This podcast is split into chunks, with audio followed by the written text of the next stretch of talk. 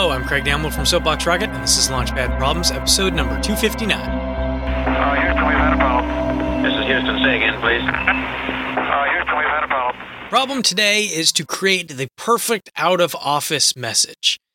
Now, it's that time of year, uh, holiday season, end of the year. A lot of people go on extended leave or extended vacations or, or just regular vacations, I guess. But my point being, we're getting a lot of out of office responses right now.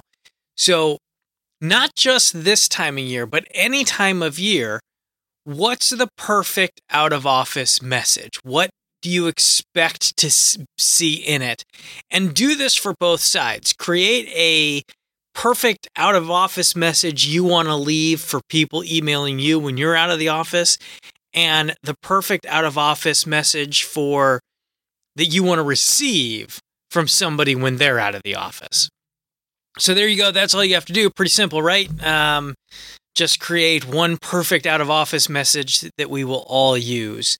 Uh, thanks for listening. Let me know what you think. You can uh, let me know on Twitter at SoapboxRocket, or you can send me an email, lpp at soapboxrocket.com. And if you like our show, be sure to check out our show's website, lpp.soapboxrocket.com. Thanks. Okay, we checked all four systems, and you were go on modulation, all four, and keying was a go.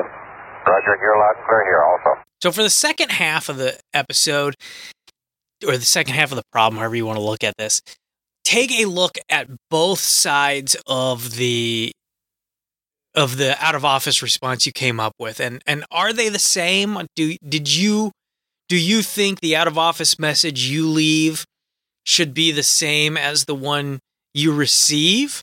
Uh, i'm gonna guess probably i don't know. You know what? I honestly don't know on this one. I'd love for everyone to let me know I think it's kind of 50 50 for me of, of whether I want it to be the same or different from what I send.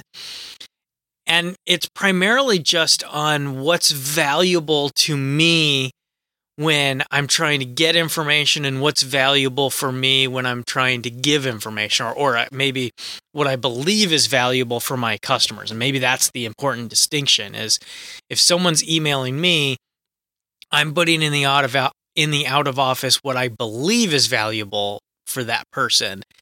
And when I look at the other side of it, I'm thinking about what's valuable for me when I email somebody and they're out of office. So those are the two sides that uh, I was thinking, the way I was thinking about it anyway.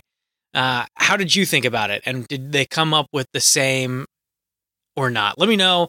Uh, email lpp at soapboxrocket.com or you can send a response on Twitter at soapboxrocket.